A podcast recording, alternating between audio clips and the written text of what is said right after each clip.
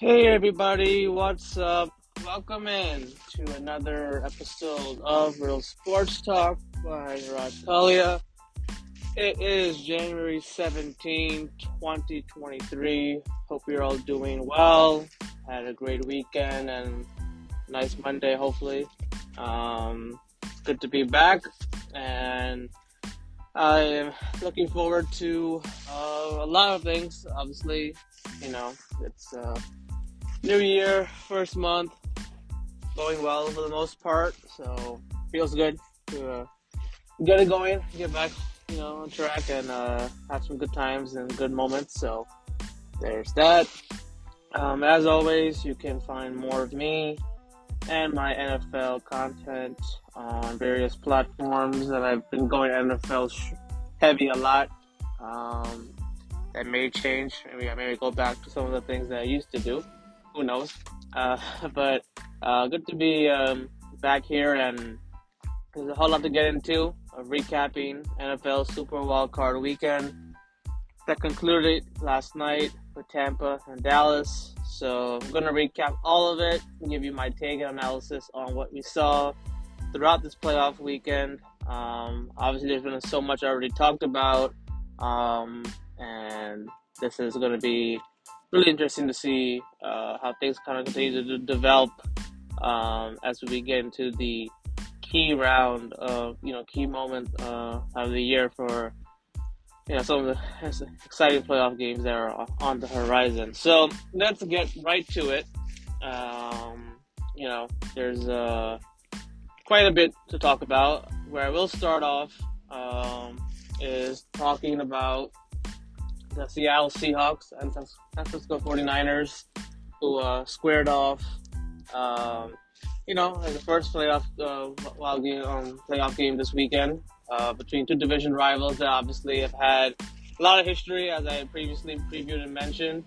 Um, you know, and you know the Seahawks and 49ers are at very interesting points, you know, in, in their uh, you know franchises. If you look at the Seattle Seahawks and what they've been able to kind of do and overcome um, throughout this entire football season was pretty pretty special. And you know, the key thing is now, you know, at the quarterback position, you know, what does Seattle do uh, going forward? You know, they have a lot of questions now in terms of what do they do with their quarterback of the future? How do they build their franchise at the quarterback position? Because that's going to be a huge thing for them because they have they have really good talent there that they can uh, continue to develop and get better at. And so Pete Carroll may be there for a little bit more longer um, as a coach because of what he was able to have this year. And the 49ers obviously are going to have questions with uh, their quarterback situation has also, also become very, very, very interesting just because of the performance of Brock Purdy. So the 49ers ended up beating the Seattle Seahawks 41 to 23. Uh, this was a game in which uh, both teams played really well early on. Um, it was closer than anticipated early on. Uh, really, you really saw the Niners come out and you know do their thing, uh, play well. At, um, you know, got took a little while to get going. Brock Purdy took a little while to get settled in, uh, but once he was able to kind of find his spots, uh, you know, he was able to do um, some good things. And what a season! and what a moment for Brock Purdy being where he is and being that last pick in the NFL draft is Mr. Irrelevant. And look what he did. Got, got a playoff win on his resume. And there's nothing better and cooler than that to be able to go from that moment in the draft to having a playoff victory under your belt. Uh, that's what he did. And he had a pretty good performance. He ended up having uh, two or three touchdowns or so. Uh, a few of them were, uh, were to McCaffrey and Deebo Samuel, who made his return. And Deebo Samuel looked really solid. Obviously, with the long touchdown uh, run, uh, you know, after the catch, catching that pass, turning into a turning into a huge, huge, huge play. Um, you know, overall, you saw the Niners play their style, play their overall scheme, and they took it, you know, to perfection. Um, look at the Seattle Seahawks. Geno Smith kept them going in this game. Like Metcalf and his connection was really tremendous, and really the turning point in this game um, and why Seattle ended up losing was their turnovers. You know, Seattle had a great opportunity to, you know, either tie the game, um, you know, toward the end of the third quarter, and they had a fumble, I believe, uh, in in Niners territory, uh, which really kind of cost them, you know, and that was caused by I think uh, Bosa, who was able to get some pressure, um, and that was the difference in the game. That Seattle had two turnovers. Uh, the one turnover was a fumble, one was an interception. Um, but the game kind of broke out uh, as soon as you know one play net to, to the X, and the Niners executed so well. They really came after it. Defensively, they had their their you know struggles a little bit uh, in terms of the secondary, and that's what Seattle was going to try to attack was their secondary, um, which you know the Niners secondary has been you know on and off, but they've been solid for the most part. And so Seattle took advantage of some good matchups there early on, uh, but you know it wasn't enough. You know, it wasn't enough. The playmakers for Seattle just really couldn't match score for score for score uh, per se against the 49ers late in this game, and that's what it kind of came down to was you know Kyle Shanahan kind of you know getting a lot of things going left and right, and that was the difference in the game. But you gotta give Pete Carroll um, a lot of credit. Geno Smith a lot of credit because their, you know, their relationship, their duo this season was really what kept Seattle going. From a team that traded their franchise quarterback to making the playoffs um, as a seventh seed, pretty impressive for what they were able to do. Um, and you know, that's that's going to be something that Seattle is going to be hoping to you know build upon. And Geno Smith obviously may be back. Um, depending on you know the way he played this year, he definitely deserves an opportunity to be the quarterback next year. Um, and what Seattle might do with the draft picks is another thing altogether. Um, but for the most part, you saw um, some really good things from from the Seattle Seahawks this year. They gave the Niners a, good, a pretty good game, and the Niners now advance. Uh, uh, will be hosting obviously another key playoff game next week. So now I want to get to the Saturday night playoff game, which is between the Los Angeles Chargers and the Jacksonville Jaguars. And heading into this game, I thought that the Chargers were going to win. Um, and the Chargers once again do what they always do.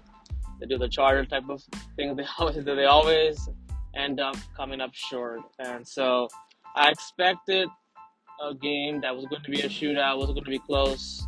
Uh, way things started, although, was really crazy. I mean, Trevor Lawrence went from having four interceptions to finishing with four touchdowns. Just a, a really crazy stat line. Um, a lot of perseverance, and, and Trevor Lawrence showing why he was worthy of the number one overall pick by Jacksonville because, you know, you get down by that much and you have consecutive plays that end up in turnovers, and you know you think you're out of it. But Doug Pederson's experience, uh, his coaching really put Trevor Lawrence in a great spot. He bounced back in a big way, uh, being able to show out and you know give it his all. And you got a coach that believes in you. You got a, a, team that believes in you. A lot of things can happen. The Jacksonville Jaguars stunned the Chargers 31 to 30. Um, this was a game in which the Chargers had five turnovers. The defense got five turnovers. And this is the first time in NFL history that a team up this big in the playoffs uh, lost this type of lead. And Brandon Staley, you know, even heading into this game, there were so many questions about his future, about what he's going to do as a coach, uh, not being smart, you know, playing Mike Williams last week, which which really hurt because you know they had Mike Williams out there with Keenan Allen. Maybe Herbert would have had more success down the field, and so you just look at it a complete collapse and embarrassment for Brandon Staley, especially just because they had a great lead and you thought that his signature was defense. And for one half, the Chargers looked like a completely different good team. They were rocking and rolling, they were playing so well. and not being able to kind of hold that pulse of that team, that vibe of that team. You know, you you know, things continue to happen left and right, one by one. Things started turning, and there were some play calls as a coach that Staley missed in this one. You know, there was a key, uh, you know, conversion play that they missed at the end of the first half. Chargers punt the ball way back to Jacksonville, and Jacksonville goes ahead and puts up a touchdown. And so, I mean, when you look at it, there was a lot of things that started to spiral downwards for the Chargers, and they couldn't stop it. Jacksonville just really kept on coming, kept on coming, and Doug Pederson did a tremendous job coaching. Some great play calling, especially late in the fourth quarter. Staley did not have that. Chargers even missed a field goal as well in this game, put up some extra points. Um, I don't know. It was just one of those crazy, wild playoff games in which Chargers had everything in their hands. They let it all slip away uh, again and again and again. And I mean, give credit to Jacksonville's defense as well. I mean, they really did a great job as well of really forcing the Chargers to go nowhere. And the more perplexing thing with the Chargers in this one was Austin Ekeler not getting enough carries, not getting enough, um, you know, not enough opportunities to, um, you know, to win, uh, to run the football. You know, if you got a big lead like that, you got a big lead like that, you have to be able uh, to you know run the clock a little bit, play clock management. Situational football really comes into play, and Staley unfortunately failed in doing that because they had ran the football a little bit more and they had tried to get a couple of things going, it could have been a much better spot. Justin Herbert, I expected more from him a little bit as well uh, because he's very talented and he's really good, but the protection broke down pretty quickly for for him. Um, you know, section broke down pretty quickly for him. He didn't have he didn't have his best game. I mean, he couldn't do a whole lot either because they just weren't able to play call it a certain way. So like, it was one of the performances where the coaching I felt like really held the Chargers back. It held Justin Herbert back in this particular playoff game because you know the formula was obviously to spread the football out, play it out, and you only have Keenan Allen to Keenan Allen to worry about, really uh, as an outside threat, you can really pinpoint a lot of different things. And so, a tough thing for the Chargers. They really had a solid year, gone to the playoffs for the first time in a long while, and to go out in that fashion on a field goal that obviously the Jaguars made was great. And Travis Etienne had a nice game as well. And so I mean, never be surprised. Jackson was a young team that I didn't think they were going to peak this early, and they have, and they are advancing to the next round. And the Chargers are facing an offseason with a lot of questions because you know you have you have your two wide receivers that you paid a you know hundred million dollar plus. Mike Williams obviously could not play in this game. Um, you look at the play call, offensive staff I mean, look at the Chargers season. Um, they dealt with the injuries. There's no doubt. They dealt with injuries. There, that's uh, definitely a fact. So in one regard, you can give Staley a little bit of you know break there because they had a lot of injuries.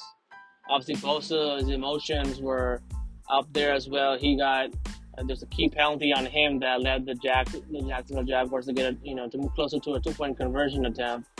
Um, so you just look at it; they had a lot of injuries. They and they kind of came together at the very end, uh, not playing their fully best, and maybe the decision also to play starters against Denver Broncos was a mistake, uh, just because of how long he left both of the teams And So, I mean, anyway you look at it, Staley definitely had, um, you know, Staley did not have his best play calling uh, against Jacksonville. He's not coached well.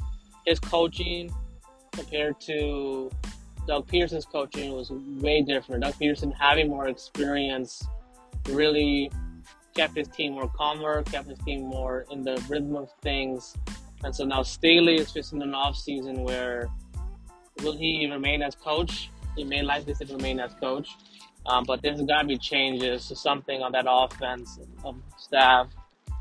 Um, and there's got to be a little more of depth and playmaking for, for Justin Herbert because Keenan Allen and Mike Williams are, are, not enough. And the running game, offensive line is something they have to address a lot more in the off season coming up.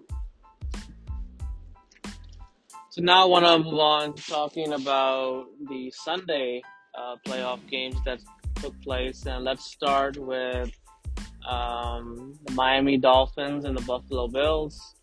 The Buffalo Bills were able to escape with a 34-31 victory. Um, looking at this game, I mean, I don't think anyone really saw Miami winning, but uh, they had a really, they really made it close. They really made it a very close game. Um, Buffalo Bills did not play their best football. They were definitely sloppy in this one, but they did, they did enough to win this game. I mean, look at it. Uh, Buffalo Bills got off to a great start, had a 17 nothing lead, but Josh Allen had a couple of costly interceptions and a fumble in return for a touchdown. Miami battled back. You gotta give Mike McDaniel and this defense a lot of credit, uh, and this team a lot of credit. The Miami Dolphins battled back with Skylar Thompson, his first playoff game. I mean, the Dolphins kept on sticking with it, you know, being aggressive in their play calling. Uh, they, they, even got back into this game and, and held a lead at some point. Um, Buffalo Bills struggled to defend those things um, in, key, in key situations. Um, but this game just really came down to a, a few things. You know, came down to some really a lot of key penalties that really prevented Miami from uh, advancing their drives. The Bills' uh, offensive line struggled a little bit. Stefon Diggs had a nice game. You know, he had a nice game, so did Gabe Davis. Um, but I think more importantly, this game really just came down to a turning point that really decided this game was uh, one, Skylar Thompson missing Tyreek Hill on a potential play on a fourth and six play. Uh, you know, instead of taking the middle of the field, he went to the outside instead, and that ended up being costly. There was also a key penalty on fourth and one. You know, fourth and one, they had a key penalty which Mike McDaniel thought they had the first down. They weren't sure. Didn't have any timeouts to burn. Uh, and they ended up getting a delay of game. So situational football, clock management, that really hurt the Miami Dolphins. They were in prime position, down 34-31 drive the drive the length of the field um, to win the game, possibly, or tie the game, and they couldn't execute that play on fourth and one of the delay of game penalty, and then that fourth and six play, rather Skylar Thompson taking the middle of the field and not see, he didn't see that really well.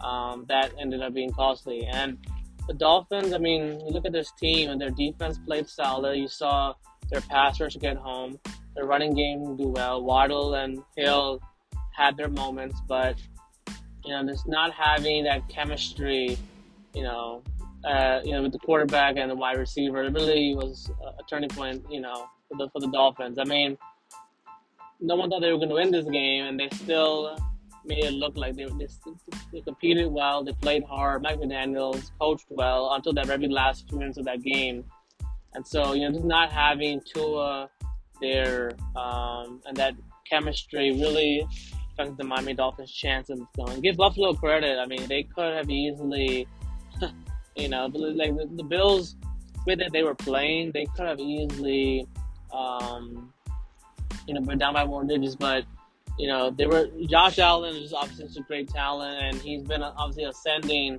for a while. You you knew they had to get that game. They had to win that game, um, and they did. Uh, somehow, some way. Not all playoff games are. Uh, know, clean and you know all about getting getting the getting the W.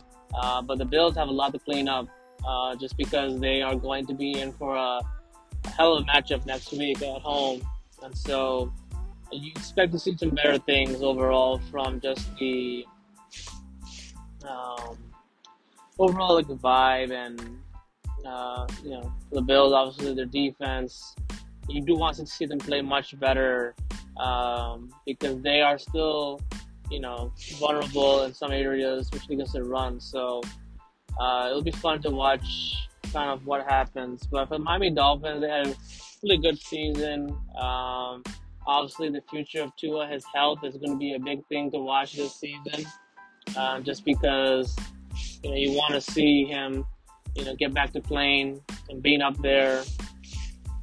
Um, just in terms of you know the football and being able to have a chance to play. I mean, I, I don't really know. Dolphins have, have a lot to figure out in terms of their plan quarterback. I mean, Tua definitely deserves to be their starter if he's healthy and he's right. He should be out there. Um, but obviously, with the injuries he's had lately, it's going to be really, really interesting uh, to see what the Dolphins do and how do they kind of tackle this off season.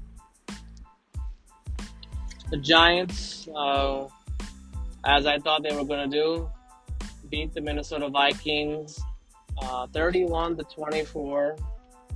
Um, what a great game and what a big moment for New York and uh, the Giants fan base. And, you know, everyone was rooting. The Giants ended up playing a really great game against the Minnesota Vikings.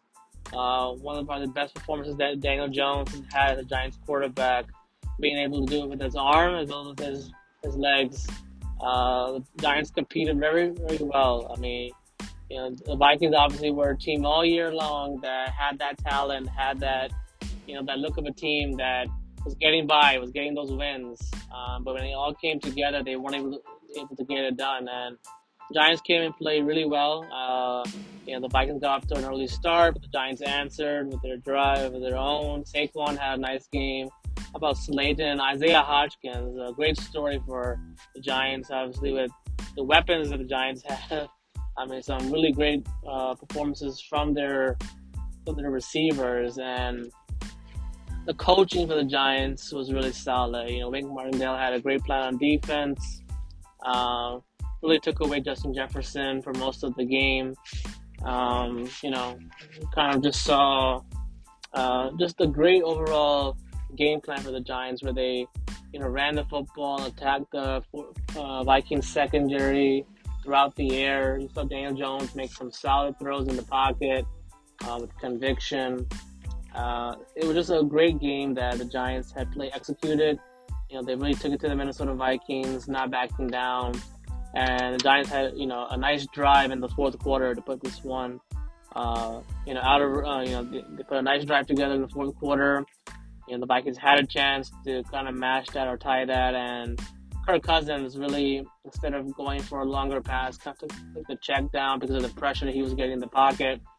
Um, and it was just really surprising for that play call and that type of decision that Kevin O'Connell had there. I mean, you know, the plan was to go a little bit deep, but they didn't play their game. It was a key drop or so by a few players. The Giants corners play extremely well you know. Um, and so you look at the Vikings. I mean, they just you know they just could not stick to um, their you know, their formula. They weren't able to get those big pass plays in, in, the game as much.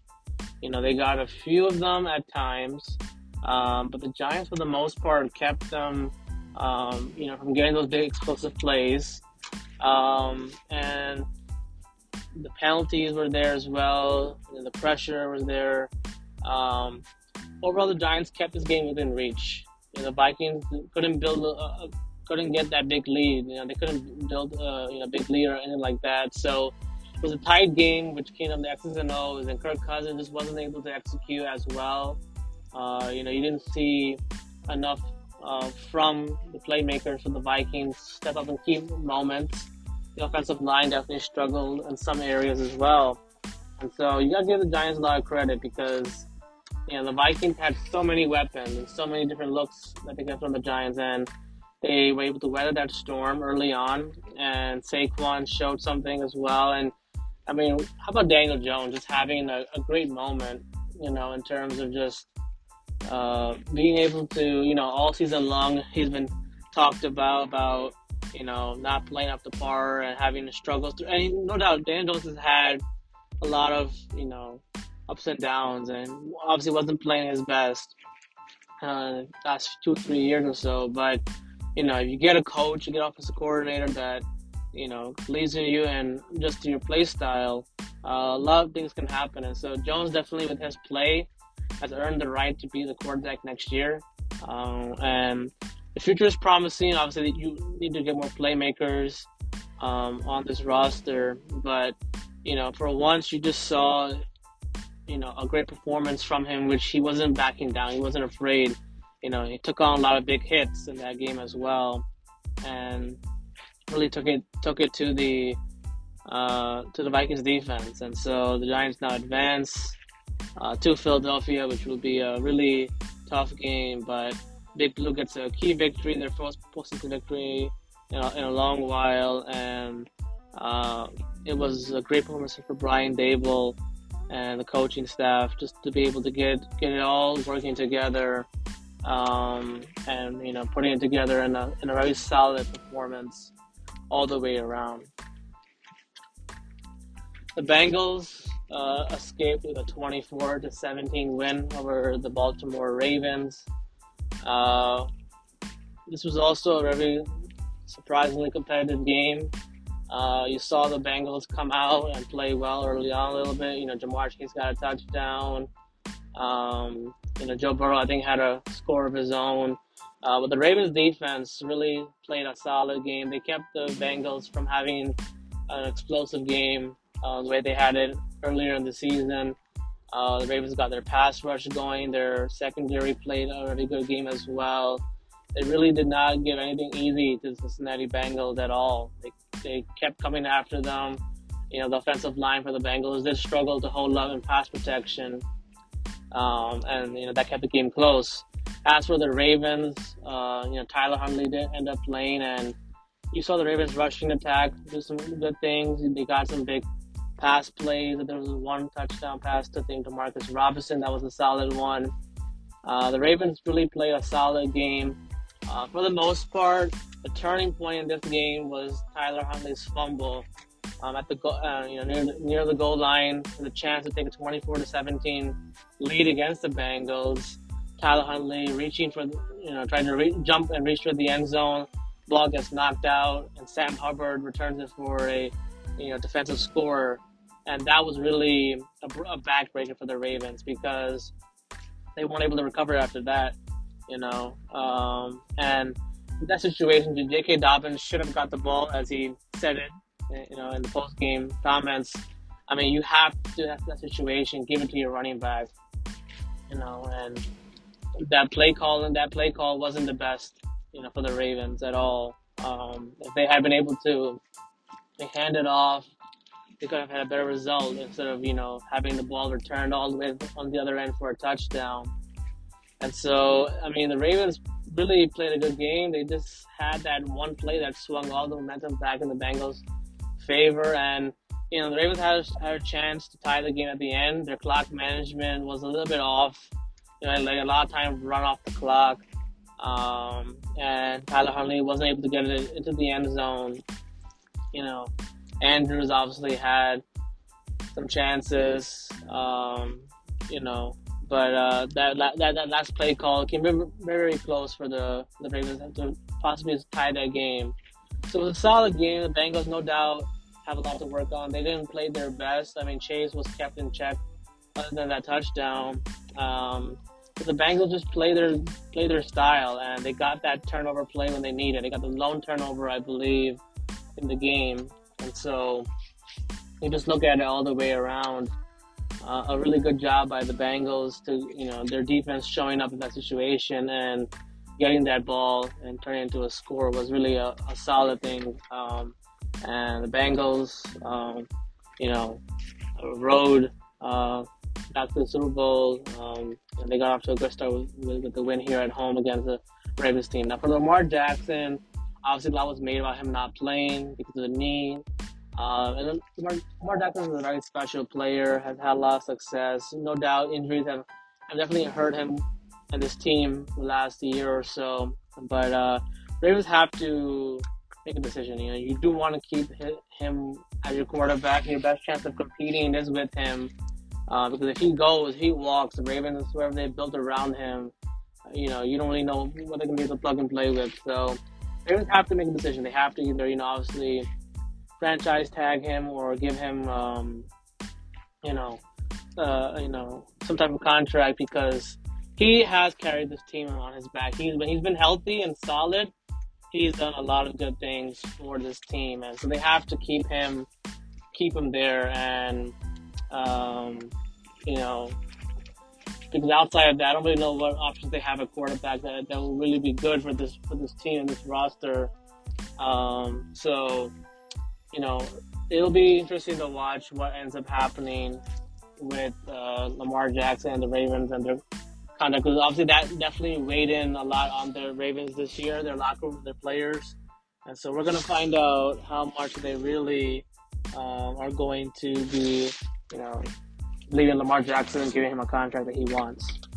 And finally, the game that ended uh, wild card round was the Cowboys and the Buccaneers. Tom Brady's, you know, uh, against Dak Prescott, and it was a game in which you know a lot was expected from both teams, and both teams started off a little bit, you know, sluggish. But the Cowboys and Dak Prescott put forth a huge performance. It was probably one of the better games that Dallas Cowboys had in the playoffs in recent memory, with Dak Prescott having three to four touchdowns.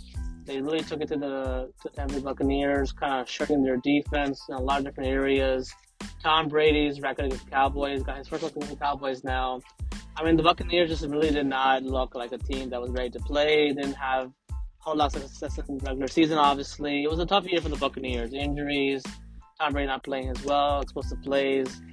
Um, the Buccaneers, you know, they had a chance to keep this game close, but Brady had a red zone interception, which really was a backbreaker, and the running game wasn't there for the for the Buccaneers. The big pass plays weren't there, and the Cowboys took their time, got their offense going, and really just took this game away early on. I mean, you just saw them get uh. Buccaneers had a lot of defensive miscues in this game, and the Cowboys took advantage of that you saw Prescott, Mike McCarthy do some good things. Although the one concern for the Cowboys was their, you know, their kicking situation where Brett Maher missed four extra points or so in this game, and so that was troubling to see a little bit. But other than that, Dallas came out on their first playoff road win in, in 20 plus years.